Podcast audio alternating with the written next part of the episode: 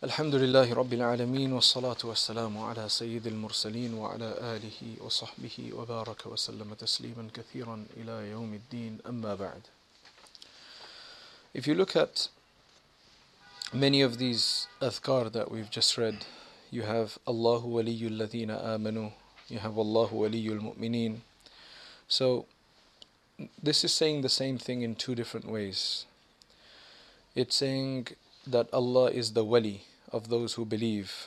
Wali means, although we've translated it here as friend, because that is probably the single term, that is one single term that gives an impression of what this word means.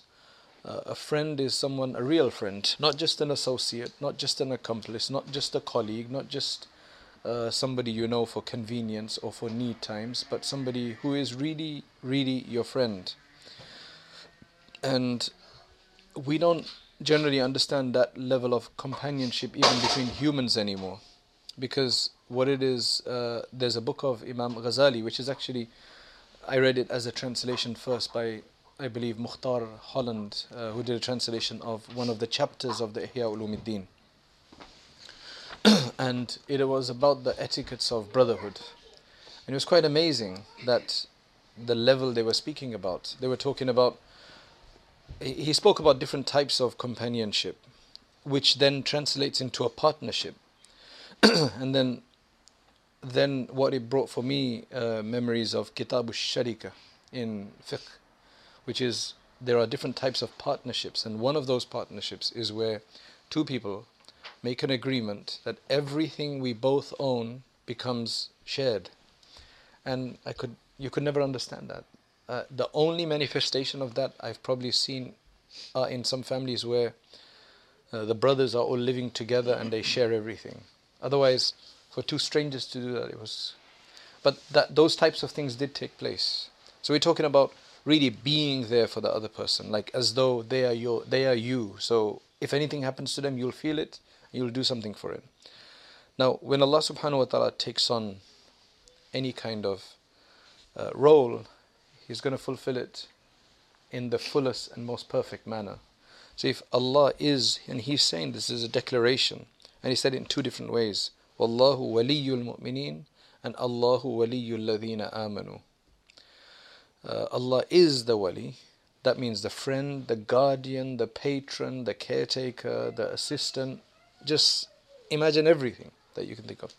And He's not just another friend who may sometimes be in need themselves, who may sometimes have a bad day, they may have fallen sick, they may be in a vulnerable situation. But Allah is always independent, perfect, so He's always going to be there. So that's the declaration that Allah is making on His side. The problem with us is that we don't reciprocate that. We, though, have empty words that we are His servants and we make our salat, but it's not really in the real spirit of connection and friendship and association. For example, if you're a teacher, if you've ever been a teacher or taught anything to anyone, and the student or your child or whoever it is comes in front of you and the student just comes and says the lesson, you can tell by their body language, their delivery, what kind of interest they are showing in what they're doing. You can tell whether they really got their heart in it, whether they've spent time behind it, whether they mean what they're saying, or they're just doing it just to get away. You can tell by their body language. Now, look at our body language with Allah subhanahu wa ta'ala. Salat is where we should be doing this. We should be showing Him. This is where we're basically submitting ourselves. So you think Allah is... Now the thing is that we can tell these things with students, though we don't know the unseen. We just gauge these things, and we could be wrong sometimes. We could be wrong. Sometimes there are people who have this kind of externally, seemingly, apparently careless behavior, but they don't really mean that inside. But those aren't exceptions. Those are exceptions. I just want to give that allowance there, because that is a possibility. But mostly, we judge everything from the external behavior and the external signs. Allah doesn't just look at the external, He knows the internal. So He knows how we're feeling. And yet, you know, we can just quickly go and put down a few rakats just to fulfill. And these are the religious ones, right? You know, these are the religious ones who actually do pray. Then we do a quick dua after salah. We put our hands together. It's just like somebody, they have to read their lesson. They just came in, they blurted a few words and then ran out again. You have absolutely no, you know, you can't do anything to them. You're going to definitely think that this guy is such a careless guy. He just came in, and you'll have no attention towards that student. Think, forget him. So if Allah subhanahu wa ta'ala does that with us, that forget this guy. What's the point of him? Look at his approach. Look at that other student. Look at that other servant. When he comes, when he does pray, look at the way he prays. He really means it. He really expresses it. When he does dhikr, he really means it. He's really like concentrates. Okay, read that chapter. So you just kind of read it, but our minds are somewhere else. Do your muraqabah, but our minds are somewhere else. We can't help it because we have no, you know, we don't. Concentration is at premium nowadays because nobody can concentrate in this world. We're so distracted with all of the different things that are taking place around us. Because this is obviously a very specific majlis, what I've discovered after, you know, having these majalis for 7-8 months, and of course, you know, you guys are here, but it's been recorded for those who are unable to come, because there's lots of people outside London, they can't come.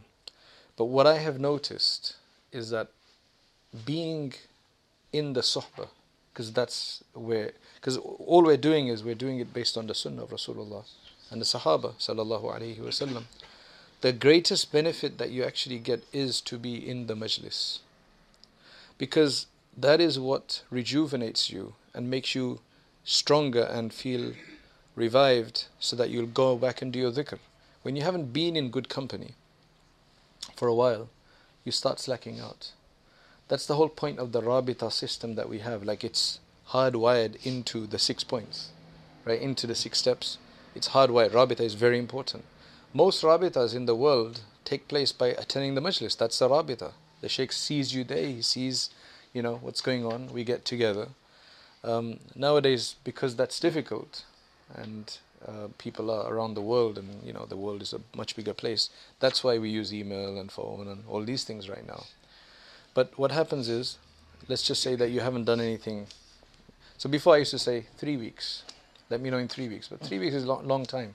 3 weeks, 4 weeks, what's the difference? You just feel, you lose track. So I'm just saying now every week. Because if you really want to be serious in this, then that's the way it's going to have to be. Many, many people will become murid. I've observed this with many other shuyukh. Many, many people will become murid. Sometimes the hype of it. Right, because whoever the person is, you know, like I'm talking about other people, they're very famous, like big, you know, internationally acclaimed shuyukh and peers and etc. They'll become bad because somebody else did or whatever. But at the end of the day, the sheikh, he doesn't have time to go around to everybody and say, like, where are you, where are you, where are you? You know, the serious ones will be a percentage. So if you're serious about this, you have to be that percentage that benefits, because that's the only way you will benefit. This is all about talab. It's all about talab. And one of the most effective things that I have seen is the majlis.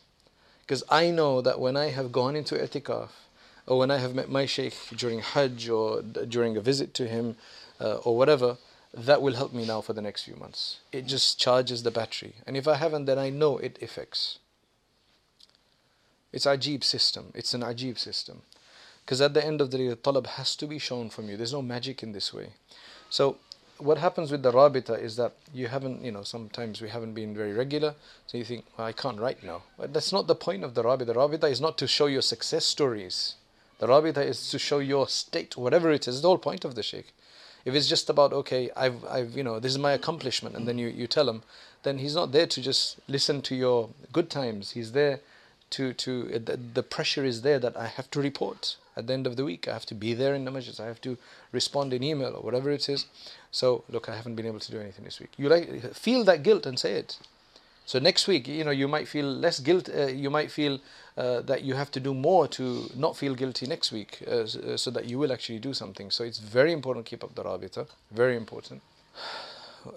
We commit sins, and The shaitan will then tell you, okay, because of your sins, you can't do your dhikr. You know, sometimes I can do my tasbihah. They're easy to do because I can do them when I'm driving or walking on the bus.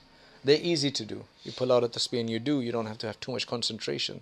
Meaning, you should have, but meaning you can get away with that one. Like, muraqabah, you can't get away without concentration because that requires concentration for it to be a proper muraqabah, right? So you have to really try in that. You have to exert. Now, we're not used to exerting pressure on ourselves. Everything has been made easy in this world for us in the current time and climate. So, unfortunately, we're a product of that. So, people think that just because I'm sinning, now we all commit some kind of sin or the other. There's failures that we have. Because of my sin, I can't do my dhikr. Absolutely, there is a connection there. There's no doubt about that. But how are you going to stop yourself from sinning? Are you going to stop yourself from sinning first before you start doing your muraqabah regularly? Personally, I believe it's the other way around very strongly, because the whole point of the muraqabah, and understand the dynamic here, when a person doesn't have a strong inner dimension that is not connected, to Allah subhanahu wa ta'ala. If a person is not connected to Allah, that means they're weak inside. Now when they're approached by a sin, because they've got weakness, their willpower will be very, very low. Their willpower will be very weak because their nafs is stronger, because there's no inner strength. The heart is dead or malnourished. So there's no way you can avoid the sin. Very difficult.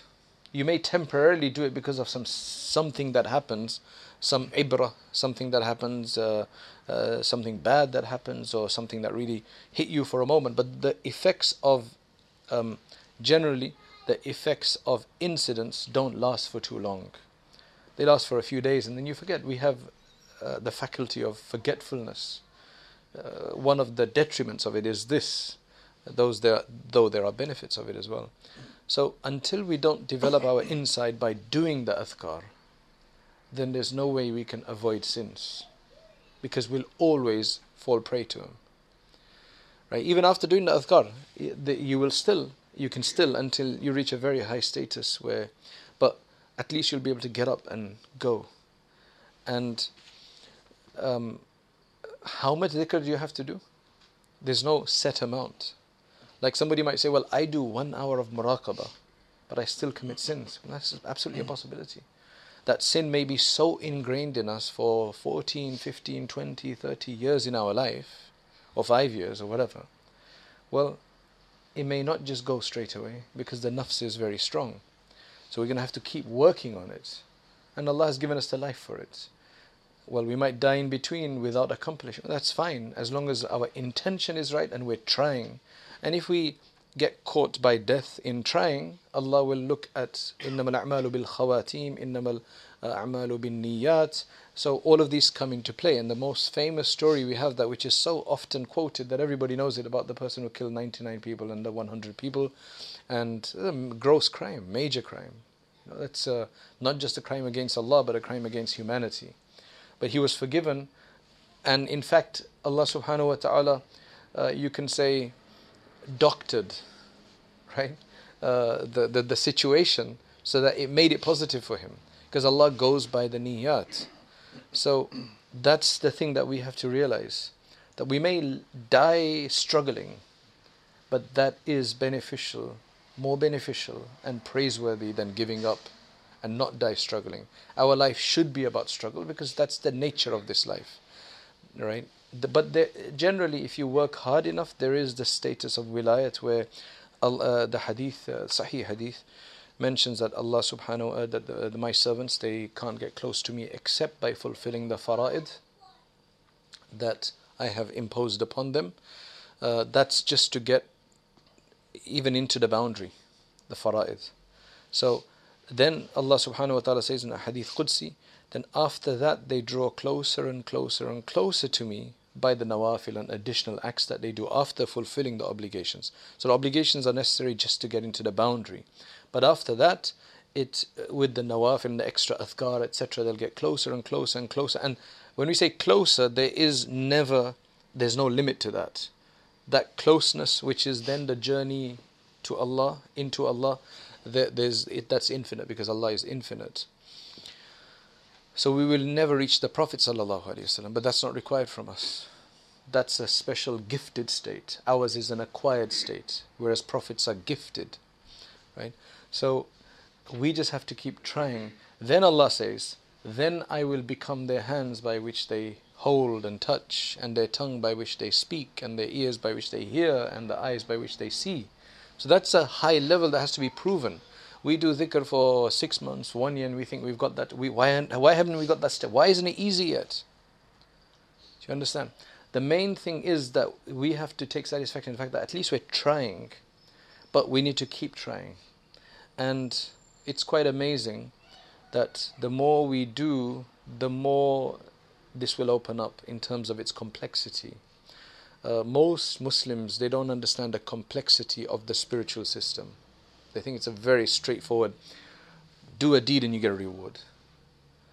They don't take into all of these. Most people don't take into factors. Some people, they'll take into factor the ikhlas aspect. But then, what niyyah should you have in your worship? How many people think about that? Beside the intention, like, am I doing this for Allah? Am I doing this for paradise? Am I doing this to avoid hellfire? What's my focus? The more we get into this, the more it becomes more refined, that my gaze is now not just on paradise, but it's on the pleasure of Allah. Paradise is a carrot, in the sense that it's a reward system. The real system is, if the person is just focused on paradise, doesn't focus on Allah, then he's missing the point. It's still a good thing, it'll help him, but the real point is to focus on Allah subhanahu wa ta'ala. So the more you get into this, you'll be amazed. It's a very complicated system, but unfortunately in this world, the majority of us, for everything else in this world, we're very refined in our taste. We improve our taste. We get particular about things, what we want, what we need, the sophistication. When it comes to our deen, just grab the first thing you see on the shelf, the shop brand, generic, what everybody else is doing, that's what I'm doing. I think this is the biggest malady of the Muslim Ummah today. When we fast, the Muslim Ummah fasts, but they fast an off-the-shelf fast. Just a generic fast. When we make our tarawih, it's the same thing. When we make our salat, it's just a salat. Okay, some people probably, salat, they focus a bit more because, mashallah, Allah rewards Sheikh Zakaria for his fadail a'mal, fadail salat, that really does emphasize and does create. So people maybe focus more on their salat, but then they miss the fact that they don't understand what they're reading. So they're missing out on 50% or more of the benefit that they could gain in their salat if they knew what they were reading. If you know what you're reading, you know what Allah is saying, and you're saying that. That's the whole point of it. So I would really suggest that we know what we're saying in the salat, that every salik should know that. Every salik should know the tasbihat of salat, and you should take out 2 weeks to go through it. Go slowly, slowly. One day just learn Subhan Rabbil A'la, Subhan Rabbil Azim. You know, because subhanAllah, we... the tasbihah, just learn them, just focus on them. It'll take a few days, but eventually it will just become second nature. Subhan Rabbil Azim, I know what I'm saying. You don't even have to translate it. You'll just understand it. You'll know what you're saying. So that's very important. So it's muraqabah. Out of all of the adhkar that we do, the strongest, most beneficial and most powerful is the muraqabah, because that will then provide the necessary ikhlas, focus and concentration, even in the salawat that we do and in the istighfar that we do. Otherwise we'll just say astaghfirullah rabbi min kulli dhambi wa atubu ilayhi astaghfirullah. We'll just say it 100 times, is done. But then that is what, because that will force us to concentrate there. We learn concentration. Then our salats we can, but you do muraqabah for, you get to about half an hour or something, and then after that you see that you can take that into salat. You can't do muraqabah in salat, by the way. Even if you're behind the imam and you're not doing it, you're not allowed to like be there and then be doing the official, the formal muraqabah. It's not allowed, because that's a different act. Salat is a different act. But you are doing a type of muraqabah in salat. That's the whole point of it. It's hudur in front of Allah. So the muraqabah you do in salat is of salat. Allahu Akbar. Allah is greatest. And then suddenly you've just constrained yourself to Allah for those 4 rakats or 2 rakats, and then my heart is connected to Allah subhanahu wa ta'ala, that meaning I'm worshipping him. So it's not this muraqabah. You can't do the wuku, the qalbi, and you can't do all of that in although you might, a lot of people are tempted to do so, because they think, well, you know, this is the perfect time for it. But you can use the concentration that you gain through muraqabah here, right? And that's one of the purposes of that. So generally in tasawwuf, each tariqah, generally speaking, will have something that is there to help develop the concentration, because the crux of everything is concentration. Because without concentration, it's devoid, it's spiritless, it's without ruh. So the concentration is there. So the Chishtis, we have the system of La ilaha illallah. Again, that is to develop a focus and get Allah subhanahu wa ta'ala into the heart. The Naqshbandis, they have the dhikr qalbi. Then you have other tariqas that have different things. So that is the one of the main things. And sometimes those methodologies that they use, they are innovations. Though saying La ilaha illallah, saying Allah, that's been said. Allah, what you'll find is that there's a lot of people out there, most of it taken from Ibn Taymiyyah, that to say just Allah, Allah is a bid'ah. And when first time I heard that, it just really defied my mind. Like, how can you say that? But their reasoning is that because they're so literalists, they're so zahiri, so literalists, they say that there's never clearly mentioned in the Quran or Hadith that you can just say Allah, Allah, Allah. It says you should say La ilaha illallah, Subhanallah, Alhamdulillah, La hawla wa la quwwata illa billah. But it never says say Allah, Allah. So, okay, maybe not, right? We haven't necessarily come across any hadith that says say Allah, Allah, Allah, like so explicitly like that. But neither does it ever prohibit it. So from a purely usuli perspective, from a principle-based discussion, it doesn't prohibit it, but it doesn't necessarily explicitly state that that is the way to do it, or that is a way to do it, but neither does it ever prohibit it, or anything even close to it. In fact, there are some verses and, of course, narrations which indicate that this is completely fine. So the positive, to do it, there's more dalil, right? Just because you don't accept that implication of that or that indication of it doesn't mean that it's not allowed. Like, you don't do it if you don't want to, but clearly Allah says, "Wadhkur isma rabbik." What does that mean? Remember the name of Allah. So how do you do that? Right? How do you remember the name of Allah? وَذْكُرْ اسْمَ رَبِّكَ. Remember the name of your Lord. That's what Allah says in the Quran. So what, you know, when you read that, what does that give you as an implication? How do you remember the name of your Lord? Right? It doesn't say read a formula of dhikr. Right? وَذْكُرْ كَلِمَةَ الذِّكْرِ or something like that. It doesn't mention that. It says remember the name of your Lord. Numerous places. Right? Ismi Rabbik, the name of your Lord. The name is powerful. So the ulama have understood to be the case from history. Right? So what's wrong with that? To say Allah, Allah. Now, with the way that we're generally doing dhikr, I mean, we're thinking about Allah now. It's a niyyah that our heart is saying it, so there can't be any problem there anyway. But generally, for a lot of Sufis, it causes a big problem from these people because they're so loud about it. And it all comes from Ibn Taymiyyah, generally. I'm not sure if he's the earliest person who said that, but definitely he's one of the main people who's pushed that idea. And then these people, they're just muqallids. They're just pure blind followers of that. So that's why they don't think about the different dalils. Right? Because once I did have a discussion with somebody about this issue, and I said, look, but Allah says this. So although you could tell that his heart was saying, yeah, I can see that, but it was very difficult for him to accept because he's a muqallid. They do more taqleed than, they do as much taqleed, in fact sometimes probably more taqleed than other people. But anyway, that's a polemical issue which we don't want to, you know, our focus is the spiritual. But just to make you feel comfortable that if you're ever questioned about this. Number one, alhamdulillah, though inshallah we have the barakat and the blessings of both the Chishti and Naqshbandi tariqas. The only reason we use the Naqshbandi way is because it's a bit more organized in terms of, and it's probably a bit more in sync in a way that you can get away with doing it wherever you are. You can be sitting on a bus. You have to go to Finsbury Park from here, 20-minute ride.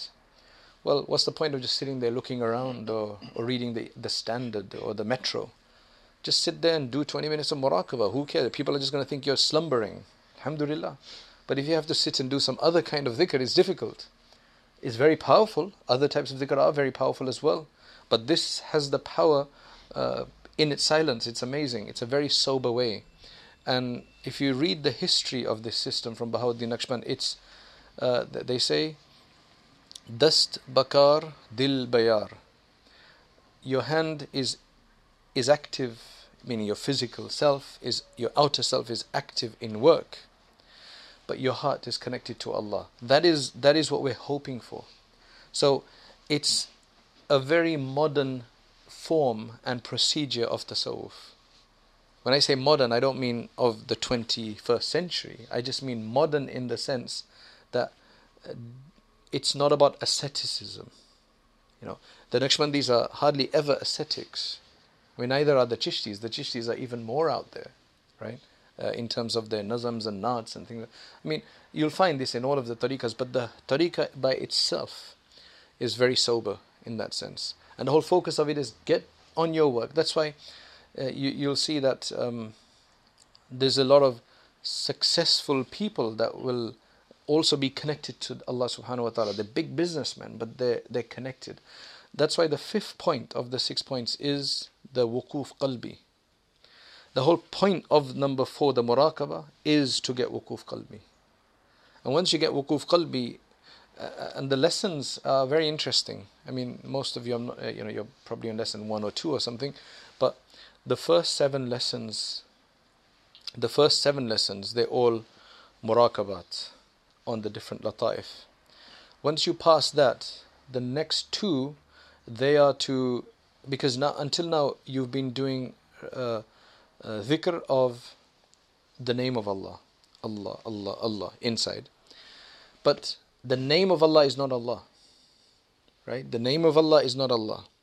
So then the next 2 dhikrs, the next 2 sabaqs lessons, they are of what they call the tahleel lisani and tahleel qalbi, which is la ilaha illallah. There is no God, there is no deity, there is nothing worthy of worship except Allah. So it is to take out even the name and just focus. So it's to go from the name itself to the named. That's our maqsad. After the 9th lesson, all the other lessons are not muraqabat, they're all fikr. It goes from dhikr to fikr, where you just sit and contemplate matters. Of course, different ones, and it gets really, more complicated in that sense. But that's the whole purpose of it, right? Because it's a proper system, very well thought system by accomplished individuals who said, okay, this is what you do first, this is what you do, and then it's been tried and tested over the centuries. But you have to work hard. The work for that to benefit from, to enliven the lataif, as you say, the subtleties. Because that will give you the warmth. You can have all the successes in this world, but if you feel devoid inside, then it's a spiritual crisis, and what's the point? So the most important thing is that we feel that warmth inside. Then who cares what happens in the world? We're connected to Allah. That's the main accomplishment. If Muslims can focus on that, the ummah would change. But we're focused on islah of the outside without islah of the inside. So we are essentially corrupted, you can say corrupted, rusty systems that are trying to improve the external system. When you're messed up inside, the apple is rotten inside, what's the point of it? The focus should be on the inside and of course on the outside, but the focus has to be on the inside. So individually speaking, right? Individually speaking, it doesn't matter when Mahdi comes, because our death is closer to us than any Mahdi can come, because it could be in the next minute. We're going to have to stand in front of our Lord. There we can't complain about anything. So it's about getting the inner system proper. So this is just to revitalize us. Ramadan was a very good time. Hopefully we've come out of it with a purer heart, with more control over our nafs than we had before. But it's your muraqabah that's going to continue that strength and build that strength of the heart, and then you can deal with it. It's like, for example, a submarine. It has a certain amount of fuel. Then it goes into the water. It's surrounded by all that pressure. I mean, you know, there's a lot of pressure inside. But it's got the fuel, it's got the fortification. When it loses fuel, and what's going to happen? It can't travel around it, it's going to have to come back up. So our system is get enough fuel to last longer. And that's where you keep getting refueled through the majalis and through your athkar and things, and you just keep going. In fact, we can stay underwater forever. We have to. We're in the world. The world is our water. We're surrounded by it. But we just need to keep refueling. We have a system of refueling inside the water, which is just keep your adhkar going and stay strong. May Allah subhanahu wa ta'ala give us that tawfiq.